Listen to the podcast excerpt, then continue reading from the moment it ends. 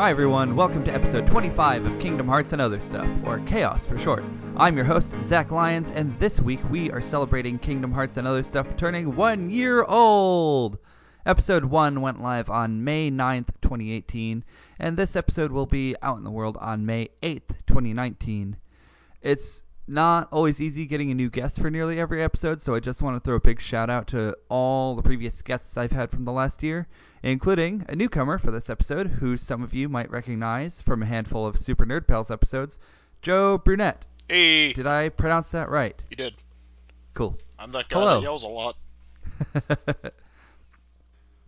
So, first question I'll ask you, as I ask basically every guest, is how familiar are you with the Kingdom Hearts series? Very, Very? very. D- define very. Uh, I've been playing them since the first one. Okay, so, and have you played, like, all of them? I have, and I Good get the man. feeling we're gonna be talking about three for a while because I, I, I think we're gonna be on very opposite spectrums of uh, what we're gonna have to say about that. Okay, fair enough. So uh, yeah, it's not going to be like a deep dive into three. If if No, someone's listening and you haven't played Kingdom Hearts three, we're not going to be going huge into spoilers. I don't think. I don't think we Um, have the- enough time. Yeah, the main topic because Kingdom Hearts and other stuff is turning one. I kind of want to talk about anniversaries and milestones and things like that.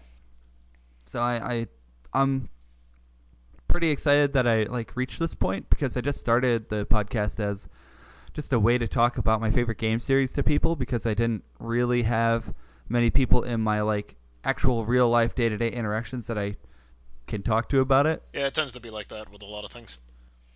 Yeah, so I mean, like I've got gamer friends and whatnot, but most of them here where I live aren't into Kingdom Hearts or RPGs in Yeah. general. So it's just not something I get to talk about very often. So it was an outlet for me to kind of nerd out, and it's also worked out that it's such a nice way for me to just catch up with friends in general that I haven't talked to in a long time. Some family members, some cousins. So it's it's been really nice, even if I never like get a quote unquote big listenership. I still just enjoy doing it because it's fun. Yeah, just do what you do if you enjoy it. Yeah. Yeah, exactly. Since you already mentioned Kingdom Hearts 3, uh that that was a big milestone for the series this year, Sure obviously. was. Uh, Kingdom Hearts 1 came out in 2002, and a couple years ago they celebrated 15 years with things like the Kingdom Hearts Orchestra tour and just more new trailers for Kingdom Hearts 3. And there was like the, the 1.5 and 2.5 compilations were out for that, and they just used all that to kind of hype up for Kingdom Hearts 3 for the 15 year anniversary. As you should. Yeah, definitely. And I was thinking earlier, like, what other series have done to celebrate milestones. And Final Fantasy, when they turned 20, they released Dissidia, like the first Dissidia game on the PSP. And that was a big thing for them because it was their, like, first major Final Fantasy crossover game, I think. To In the years since- yes. Yeah, in the years since they've done, like, a couple other Dissidia sequels and spin offs. Yeah, the They've had one, uh, plenty. World of Final Fantasy come to mind. Yeah. Yeah, yeah. Oh, I love World of Final Fantasy so much. That was such a good one, and I want another. We don't have to talk But, about all um, the bravest. That we can ignore that one. Which one? Uh, All the Bravest, yeah. Uh, that one But like that's that's an example though. Like since Dissidia, they've done all the Bravest. They've done Record Keeper. They've done Brave Exvius. They've done so many mobile games that are like basically fan celebrations Yeah. or uh, celebrations of the series for the fans. And that all started when the series turned 20. And Kingdom Hearts is going to turn 20 in just 3 years. So I'm interested to see if they do anything big for it. I'd have to imagine. I I personally, because for 15 years they did the orchestra tour, and they've only kept that up. Like this year they've got the orchestra tour Tres or something like that. I can't remember the official title, but it's like including Kingdom Hearts 3 music now that the game's out. Yeah. And I'd love to see them come out with even something as small as Kingdom Hearts Theatrhythm. That would be interesting. Did you play the Final Fantasy Theatrhythm games? I'm familiar with them, but I'm not. I've never actually uh, dived into them. No, I, I got like super hardcore into them for a while. I I always go through like phases with rhythm games. Like I always enjoy them, but there's sometimes where like they're all I play. And there's a good probably year where I was just hardcore into theatrhythm Final Fantasy, and then later Curtain Call. And like obviously it's a bit different because Final Fantasy has many many many games. Well, yeah, it's it's got like a treasure twenty years from? worth of music. Yeah, well, exactly. And the first one came out in 2012, which was after, like, a couple years after they turned 20.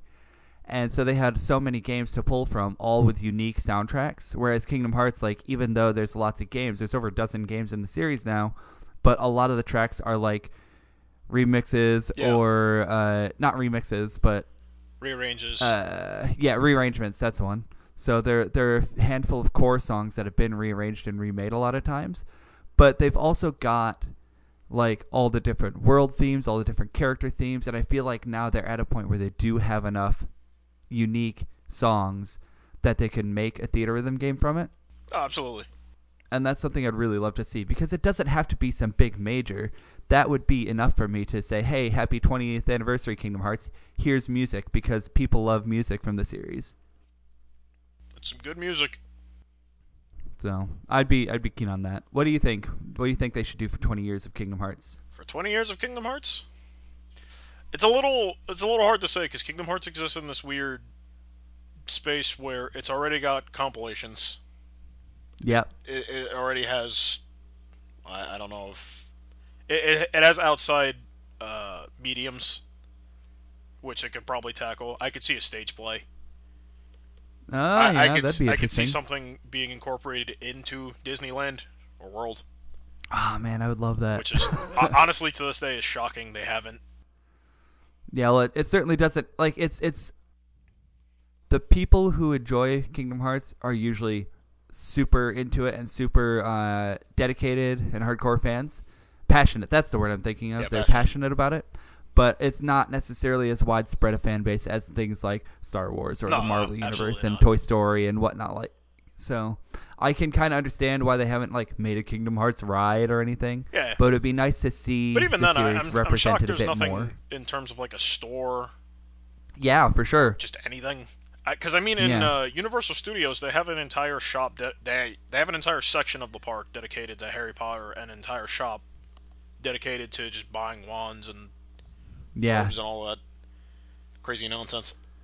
Yeah, no, I think even just like one Kingdom Hearts store would be awesome. Like they've got in Japan, they've got the is it Artnia or something like that, the cafe that always gets themed differently. Oh, they always Like, there's, there's whatever Square Enix- for something. Yeah, like there's a there's a Square Enix cafe that gets themed different ways depending on what games they're trying to promote at the time. They've done it with Final Fantasy and with Kingdom Hearts and with Dragon Quest and with other things. And it'd be great if they just had like an Artnia cafe in Disneyland that was specifically for Kingdom Hearts. Like that'd be cool as hell. Yeah, But you never know. We'll see. It could happen. It's three years away. yeah. I mean, crazier things have happened. Yeah, definitely. So just we'll, we'll do this real quick. I don't want to spend too much time on it, but what are your thoughts on Kingdom Hearts 3 since you mentioned we're probably on opposite ends of the spectrum there? Uh, I won't be super blunt, but uh, divisive to say the least. That's all right. I Divisive is okay. I, I, think it's uh, important to criticize and No, no, of course, but I, I don't want. point out issues I don't want to just come enjoy. out right off the bat and be like, "Hey, man, thanks for inviting me on your podcast." Kingdom Hearts 3 sucks. no, man, I, I fully encourage different viewpoints. Uh, I felt it was a very weak game, Okay. uh, and I, I really feel like the story didn't really go anywhere until the last couple hours of the game, which Basically, post Disney World. Yeah, it was nice to see, but it, it the the build up was a little too long because it felt like it was building up to nothing, and then when it finally got there, it's like it it was practically a different game at that point. Sure. There it's were- like the Disney World exploration is part one, and It- the yeah, rest of the game is the, part the first two. half is like filler, and then the second half is what everyone came here for, the plot, Mm. which that's also divisive. But I will Yeah, say it's- the game did have a lot of. Uh, despite the the issues I might have with it, gameplay and story aside, it did have a lot of nice moments in it. Not to get too definitely. specific, uh, the moment with uh, Sora and all the users from the mobile game Oh, yep, yep. to be as, to be as non-specific as possible. That's okay. Uh, well, because people might have still not played it, so I don't want to. I don't want to be Sure. that guy. Sure. Let's just say, for the sake of argument, for like the next three or four minutes, and if we get to three or four minutes and it's still spoiler territory, then I'll say, "Oh, we're still spoilering." Okay. But we'll say for right now, three or four minutes, and we'll do some spoilers. Okay. So you're talking about the bit where he's fighting and he gets the the help from the Union Cross Yeah, characters. and the, the the command list was just the names of a bunch of users. yeah, That that was really I- nice. I, I can appreciate that. I thought that was really cool. I enjoyed most of the characters' reunions, like uh, Roxas and Xion and Axel. And also Aqua Terra Ven. Yeah, yeah, I was getting to them too. The the Yeah, the, sure. The, tr- the ma- basically the trios, The trios, yeah, yeah. Definitely. which was nice to see because the, these characters haven't interacted with each other in at this point years because these games are years apart. I actually thought it was quite poignant because I, I doubt this was intentional, but how at the end of Birth by Sleep, it, they're like, oh, uh, Aqua's been in the realm of darkness for 10 years, and Birth by Sleep came out around 10 years ago, so it's almost like Yeah, it- fans who have played every game since release. It's like she has been down there for 10 years, and so you've been waiting that long for her to come out, and I thought that, like, that's pretty cool. Yeah, and people it who is- just start the one of game that now and play all the way uh, through won't have that gravitas to it. Yeah. It's definitely one of those things you, you can only really appreciate in retrospect because years Yeah. from now that that's just gonna be like a footnote Yeah, that definitely. people are gonna be like, oh, that's interesting. Mm. It, it definitely does have some. Uh, it has some weight to it because it, it's it's been talked about for a long time. Three's just it, it was it was basically a meme for a long time. Yeah. To me, I I kind of agree with what you're saying about how it was a bit of a letdown. Like I enjoyed more than I didn't, but um, that's fair. I think the way that they talked up the Disney worlds, I was expecting them to have more importance. Like you go back and look through the Disney worlds, I think the Disney worlds had most importance in Kingdom Hearts 1 because there Yes. was the Princesses of Heart that actually played a role.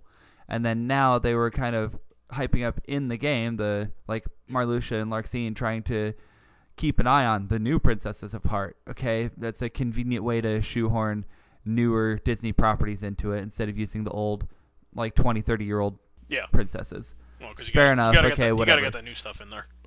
Yeah, but as soon as you left the worlds, they didn't. They weren't mentioned again. No. Like the princesses of Heart didn't have any importance like they did in Kingdom Hearts One. You saved their world and you moved on, and that's it. You only go back for mini games and side missions. I think it's a game that Kingdom Hearts fans will definitely eat up. Yep, But I agree. as a general just game, as is, hmm I think it's pretty mediocre. Fair enough, but I mean, I, I guess the flip side of that is it's supposed to be for the fans, Yeah, right? yeah, It's uh, it's for the people who have stuck it out through all those games. yeah, yeah. Because I, said- I, I would have the exact same argument if you were to say like, yeah, Devil May Cry Five is cool, but I feel like there's a lot of stuff here that's just for the fans, and I'd be like, Yeah, Well, and it's like yeah. with a with a game that's got five in the title or three in the title. Well, you It- it's a little bit of preamble there. yeah, it, it's a little expected that you know that some of this is some of this might not necessarily be for you. for sure. No, I I can appreciate and respect what you're saying. Yeah, I don't. I just don't want to come across as uh, you know, Oh no no, you're all good. I don't want to be that guy. I I've heard a lot of different takes on Kingdom Hearts three, and that's far from the spiciest. Well, yeah. Then again, I, I a lot of people on the internet just seem to their main mo doesn't really seem to get their point across. It, it seems to be get it across, but also be as uh, snarky as possible. Yeah. Like what gets me is people who go on to like who continue to follow Kingdom Hearts social media accounts and anytime they make a post about anything they're like this is great but why did you make the game garbage? Okay, go away. Like It- that's not constructive, that's not helpful. Uh, you're you're you're not Whatever. you're trolling at this point. yeah, exactly. That, But like there's a place for that, and you're clearly not at the right place. Sure. I am interested to see what the DLC brings, and I do like that they released critical mode for free. Yeah. Like one of the biggest complaints from people is that even on proud mode it was super easy, Yeah, which game, that game is. I play on proud mode to have a bit of a challenge, but I didn't want it to be impossible. I'm not a fan of critical mode in Kingdom Hearts games because I die a lot and it frustrates me. But so I I'm usually a big fan of proud because it's enough of a challenge Yeah, to have fun and like try harder, but I don't just constantly die.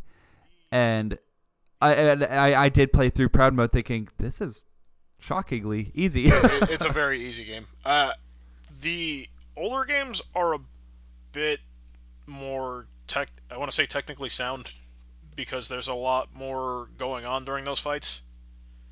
Specifically because the uh, it's a little hard to explain, but the way the the game is designed, the the boss fights aren't exactly super scripted, so it's very easy to Sure. just sort of learn patterns and learn boss uh, Yeah, I get frame you. data and all that. And with this, it's it's built a little bit more like stuff's just kind of happening.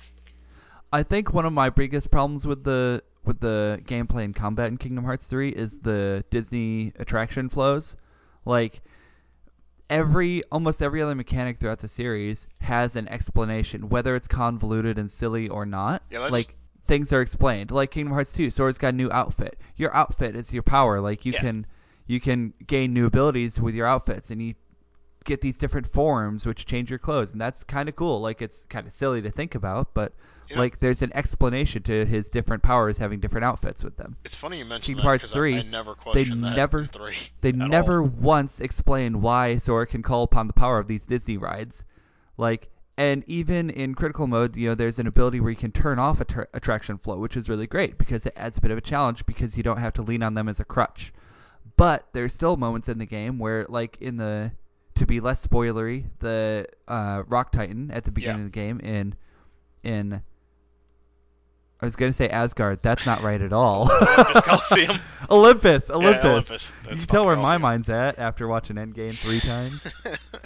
um, no, after the during the Rock fight, Titan fight in Olympus, there's the mandatory use of the big mountain train ride, whatever it's Yeah, called. And that's not the only time in the game where you have to use that command to complete the fight. Really? Yeah, like uh, during one of the spoiler moments at the end in the. All right, everybody, spoiler moment for like five seconds.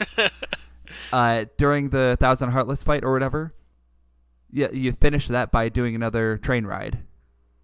Oh, you do? I completely forgot about that. Yeah, yeah. Okay, and spoilers. So that happens. I totally forgot Um, that. That even happens in. So there are multiple points in the game where that happens, and like even if you play critical mode and have attraction flow turned off, those moments still happen because that's how the Yeah, yeah, those fights were built. yeah, yeah, they're they're kind of just hardwired, hardwired Yeah. in there. You can't not have them.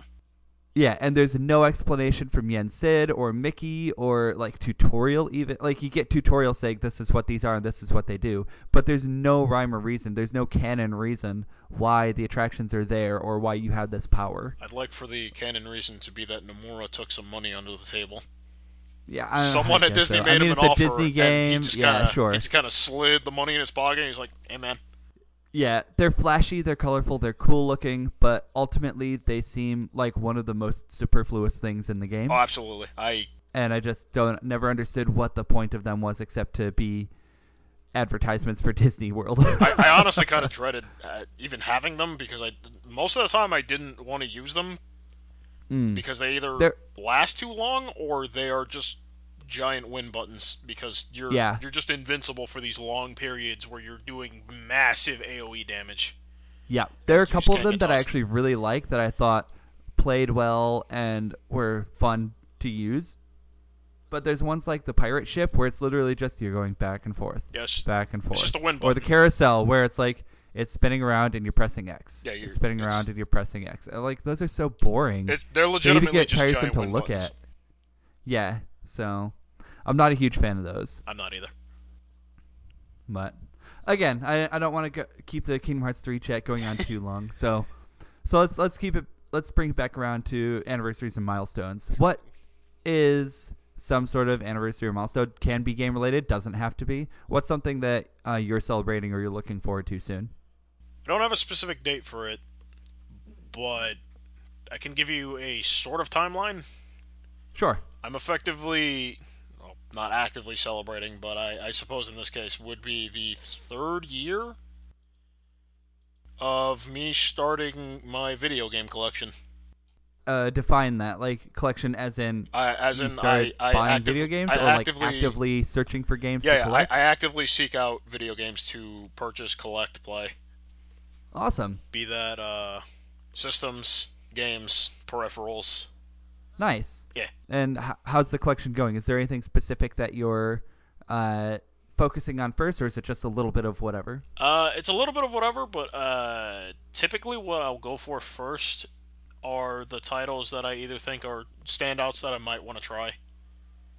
Something that I know is on the system that I've been looking for for some time.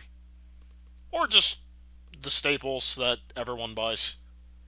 Okay. Like, consider So- just classic PlayStation 1 games, and Sure. I'll see it and go like, yeah, I need that. Right. Okay.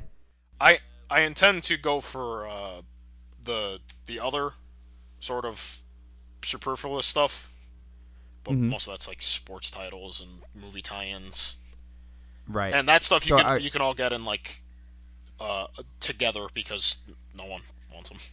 yeah. Yeah. Yeah. Are you trying to get like complete collections of like all PlayStation One games or all Not Sega Genesis games or anything? Or Not necessarily a complete collection. I, I would like to have just whatever I can think of that I would possibly like. Uh. If I can one day have a complete collection of uh, something, because I, I I doubt it's doable. Well, it's it's doable, but I, I doubt it's very feasible to get everything. sure. But I mean, it's it's feasible, it's doable, but it's probably expensive. it's very expensive. It's not a especially cheap hobby. considering some some consoles have like over a thousand games on them physical. Absolutely. I and then especially uh, f- especially with modern consoles, like because there's things like limited run games, Yep. which they only make 250 of a physical game or a thousand of a physical game or something. So you actually have to either buy it when they come out or track it down. In which case, it's probably going to be expensive at that point. I actually recently found a website called collection.gamevalue.com, Yeah. collectiongamevaluenow.com, in which you can uh, you can price. Well, you can get a price, and you can also uh, catalog your collection. Nice. It's actually interesting that this was uh, your main uh, milestone to hit because last episode my friend Josh was on as a guest and his topic was retro game collecting and stuff Ah. because he's been doing some collecting for a little while now too.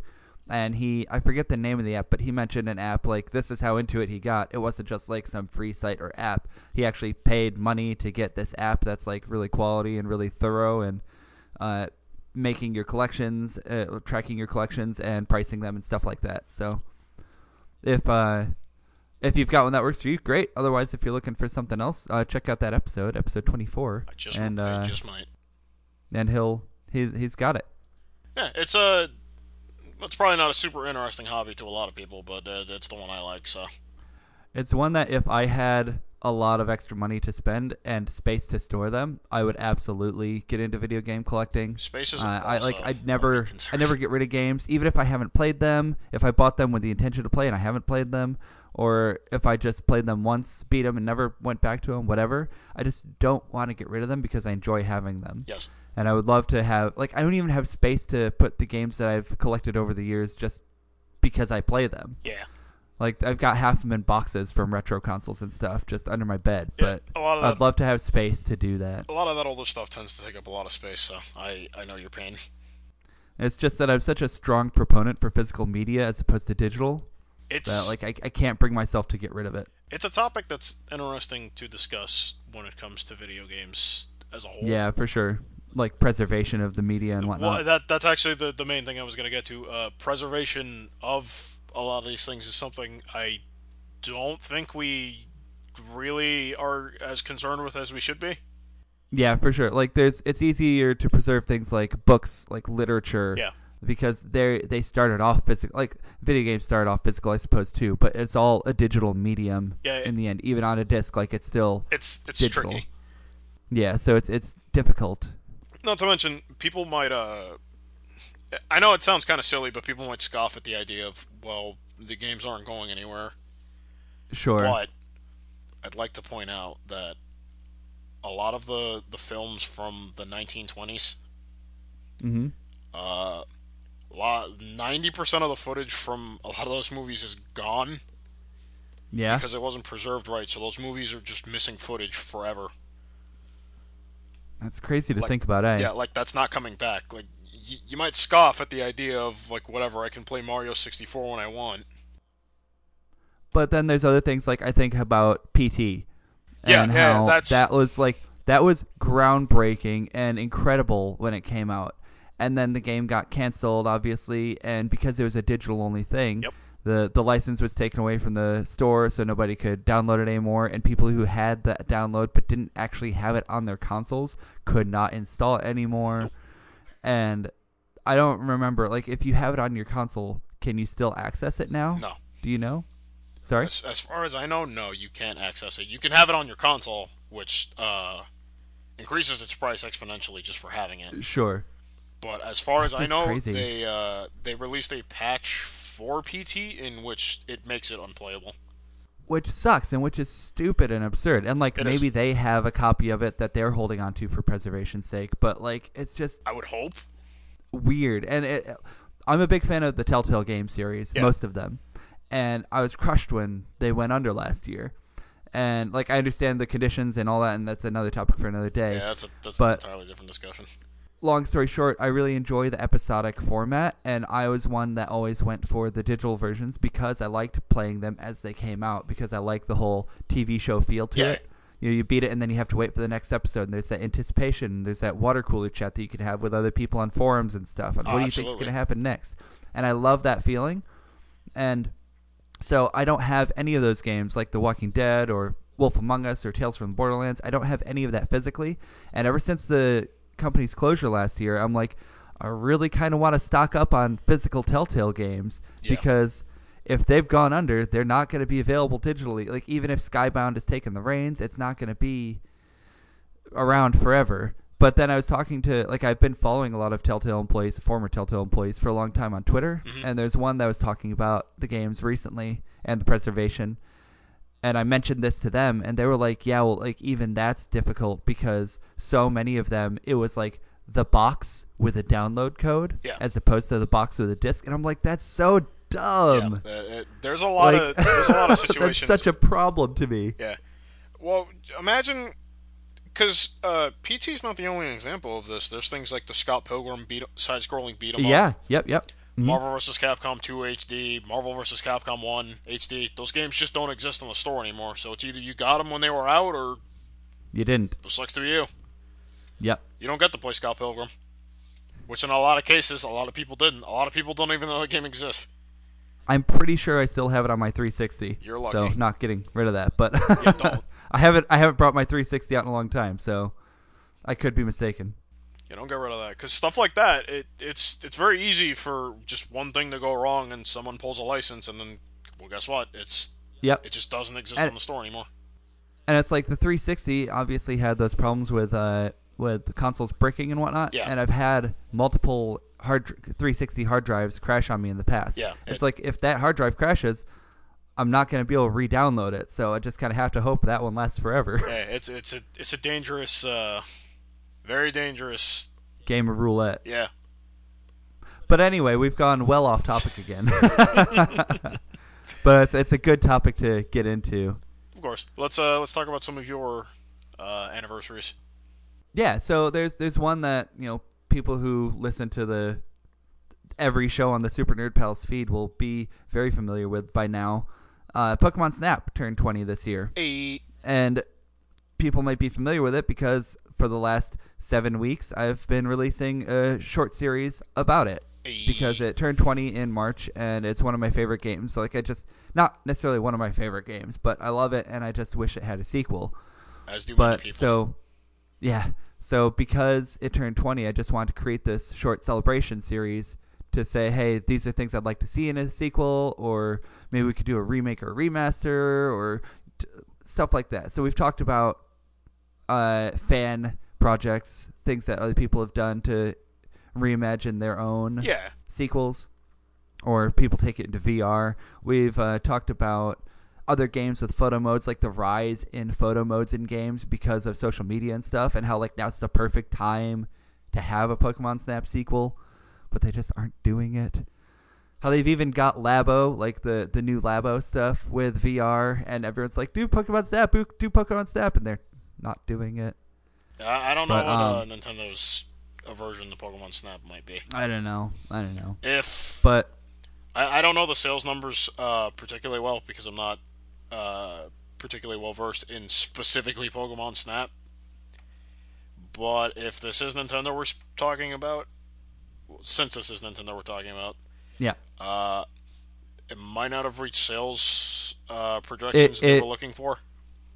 I don't have it up right now. I could bring it up, but I have looked it up throughout the creation of my podcast, Okay. and it definitely did do well when it first came out. Like it was in the top uh, selling games for several weeks after it came out. Okay, because uh, So uh, there's there's no problem there. an, an issue Nintendo has not to get off topic again, but Sure, sure. uh, a sort of problem that Nintendo's been having over the years is uh, they don't look f- much further into why a game didn't necessarily do well, other than well, this didn't do well, so people don't want it. sure. Other M sold terribly and it has a bad reception, so people don't like Metroid. Obviously, yeah, obviously. F Zero didn't do great on the GameCube, so people don't like F Zero. Yeah. So And like there have been so many spin-offs for different Pokemon games or or uh, sequels to other spin-offs, but not Yeah, it- Pokemon it's Snap. just And that's another topic we've discussed. So I don't want to spend too long on this one also because I've got a whole podcast about it. but I just wanted to bring it up like if anyone hasn't caught that, the the final episode for the, the, the podcast is called Wonderful, a celebration of Pokemon Snap. wonderful. And the final episode releases the day after this episode goes live hey, and I'm really excited for it because Andy and I uh, had an interview with Stuart Zagnit, who is the voice of Professor Oak, like the original voice of Professor Oak from the anime and from Snap. hey, So that was that was really cool to talk to him. Really nice conversation, I bet. and I just uh, I'd be silly to not bring that up because it's a the whole the whole premise of the show was to celebrate 20 years of this game being out, Yeah, celebrate. and I'm, how I'm you want just to really celebrate. excited for. Sorry. Celebrate how you want to celebrate. Yeah, and I'm just really excited to have this this interview that we recorded months ago finally get out there in the world because I just I was really really pumped about it. Yeah, it has to be satisfying to finally be able to to show it to the public. Yeah, definitely. Like I, I started thinking about this series last like September or October, and Andy and I started recording episodes in November, or October or November, and then we ha- interviewed him in December. And so, like to not have the episodes go out until March, April, May was a bit of a like I just want to put it out, but I, I intentionally waited because March is when Yeah, yeah. the game turned 20 officially. So I started it then, and then it turns 20 in the States in like June or July. So I'll be able to just put it out there again. Say, hey, this whole series is out. You know, please enjoy because I do. So it's it's one of those things that I feel like Nintendo's not going to do it if they don't think people will buy it. So anything to show them that they're passionate fans out there. yeah anything to show them support. Yeah, hopefully, hopefully. But yeah, so uh, uh another, you know, kind of semi big milestone for me this year is uh in in 2 weeks. The, actually the next episode, episode 26 of Khaos, will be releasing on my wedding anniversary. Hey, It's only a little important. yeah, you know, just not a big deal or anything. So that's all that's 8 years of marriage Oh, nice. and then in July will be 10 years since my wife and I met. hey, So that's pretty exciting. congratulations to Yeah. To the people. We've got two lovely kids. You have two? Have a house. Yeah, two kids. Oh, I only know about the one. yeah, it's probably because the second one is like a month old. Yeah, that. yeah, that. He's still pretty new. Yeah, that. Uh, that would explain that. Yeah. So yeah, Kingdom Hearts and other stuff is one year old. Pokemon Snap is twenty years old. My relationship with my wife is ten years old, and our wedding was eight years ago. You've been collecting games for three years. Yeah. Kingdom Hearts turns twenty in three years. There's a lot, there's a lot of stuff going on, and that's just like a handful of things. There's so many. Like, I know, there, like every year there's games released, right? So every year there's a game re- celebrating a, a milestone or an anniversary. Uh, I was gonna use it as as an example, but it isn't necessarily a milestone as much as it is a time lapse. Sure, what's that? Uh, Devil May Cry 5 released, which it's been 10 years since a numbered Devil May Cry title. I'd say it's a pretty big milestone. Yeah. Because like there's Devil May Cry one through four, and then DMC, right? Yeah. And I've never really gotten huge into the Devil May Cry games. Did five tie in DMC with the numbered ones? No, DMC is its own thing. Okay, I wasn't sure. That's cool. Five, however, yeah, did so- basically uh, address a lot of points the fans have been kind of sitting there rocking back and about? forth in their seats for years, and Sure. So I would say that's definitely like we're not just celebrating anniversaries; it's also milestones. Kingdom Hearts 3 released this year, True. 17 years after Kingdom Hearts 1. That's still a big milestone for the series. That is so, true. Like Devil May Cry 5 coming out this year is definitely a milestone for them. It's it's been wildly successful for them. They can tell that the fan interest is still there, so I guarantee they're going to be working on a new one soon uh, they're if they aren't already. they're absolutely going to be working on something. Yeah. I just can't wait for Dante to come into Super Smash Brothers so they can actually be featuring Dante from the Devil May Cry series. So not for nothing. I don't know if you've been on Twitter today, I haven't. but they just confirmed. I mean, I have, but very lately. What? They just confirmed that Devil May Cry 1 is coming to the Switch. Oh yeah, I did see that. And the reason that's interesting is not because Dante is now on a Nintendo platform. Uh, Hideki Kamiya was tweeted at saying, "Can we should get Dante in Super Smash Brothers?" And Yep. his reply was, "We'll get Devil May Cry on the Switch first, and then we'll talk." So- and now that's happened. I'm not saying Dante's the next Smash character, But you're not saying he's not. but I, Smash definitely saying he's gonna be the next Smash character. and if he's not, Sakurai, I'm gonna write you a very passive aggressive tweet. But then I'm gonna delete it and not post it because you're a sweet man and you deserve a vacation. Bless your soul. That man is overworked. Oh Sakurai man, most vacation of forever. most most video game developers, full stop. Japanese developers, even more so. It seems, just from what I understand of the industry. So yeah, for sure, Oh, absolutely. he deserves a break. He deserves to make a game that's not Smash Brothers. I, I fully supported when he made Kid Icarus Uprising because it was a break from Smash Brothers for him, and it was doing a project that he wanted to do. And I was like, "Good on you. You deserve this." I want him to make another one. Yeah, man, absolutely. Kid Icar- another Kid Icarus game on the Switch would be beautiful. Absolutely. Maybe, maybe after Smash Ultimate. Maybe. If Like only. honestly, how can how can they do more than Ultimate right now? I'm sure they can. Every game, it's like this is amazing. How can they best themselves? And they've done it ev- almost every time. But like, he deserves a break. Getting Yeah. every character back from every previous game. in, in this case, an incredible feat. It's literally a question of what else is there, dude? yeah, Everyone Just- that's ever been in these games is in them. it, it's literally just adding more characters and more stages. Yeah. Making the game even bigger. But man, like Yeah. take a break from Smash. I think Smash Ultimate will appease people for a good while to come. I, I hope so. To just or even just make that like a legacy game and keep it going. Keep adding characters every year. Like add three, four, add a character every quarter, and that's got that's a regular, consistent job for some people. It adds people to the game, Yeah. And then he can focus his efforts on something else that he wants to do more than Smash. That's not entirely out of the question with the current it seems to be cycle for how fighting games are being developed. Yeah, definitely. Because I mean, games that came out like two years ago are still getting DLC characters now. Street Fighter Five is still getting DLC Yup. characters. Wow, is it? Yeah. I mean, granted, crazy. I actually didn't know that. seems to be on its last leg, and they've also only unveiled one character for what they've called season four. And it's just Wow. it's just been silent since then. So it's like, well, what? Is it over? Are we done? That's crazy. Is there more?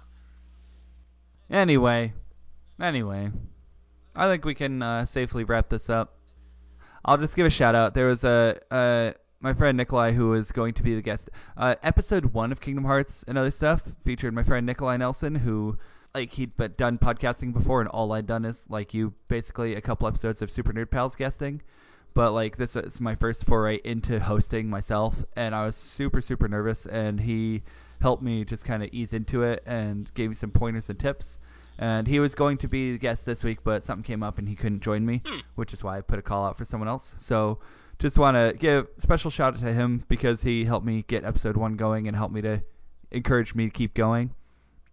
And also, uh, shout out to something he was going to shout out to was Final Fantasy VIII, also turned 20 this year Hey, and that's that's his favorite game, and I love it as well. It it gets a lot of undue hate, yeah. but it would be remiss of me to not give both him and that game a shout out. So Joe, where can listeners find you online if they so choose to find you? You can find me at Ven the Hunter at twitter.com. Okay. You can find me. Uh, you can find me and Andy, otherwise known as uh, Joe Tuna, at our YouTube channel, which was formerly known as Tuna uh, Tuna Gaming. That has now been rebranded as Thrice Gaming. Thrice, as in the three version of twice. Yes, Cool. because there's three of us. Oh, nice. Who's the third? Our friend Mark. Okay. So Joe, Andy, and Mark E. should be called Jam. J A M. Uh, yeah. Should have been. Should have been Jam Gaming. No, that's that's good. No, it's all good. Thri- Thrice is good because there's room if uh, any want to shuffle out at a point and someone else take the place. Other than that, I think that's all. Right. That's all my plugs. Cool. Very good. Well, thank you for joining me. I appreciate it. I know it's a bit last minute, but it was uh, it was good. Yeah, it's totally fun. This has been episode 25 of Kingdom Hearts and Other Stuff. You can find the show on Twitter at KhaosCast. Remember, that's Khaos with a K. And you can find me as well at Zachary P. Lyons. Khaos is a part of the Nerd Pals Network, which you can find at nerdpals.network and by searching for Super Nerd Pals on iTunes, SoundCloud, Stitcher, and Spotify. Hey. As mentioned earlier in the episode, we also currently have the special limited run show on our feed called Wonderful, a celebration of Pokemon Snap. And again, the final episode of that goes live tomorrow. Thank you again to Joe for joining me, and thanks to Project Estati for my excellent theme music. Check out more of their music at projectestati.bandcamp.com. This has been episode 25 of Kingdom Hearts and Other Stuff. May your heart be your guiding key.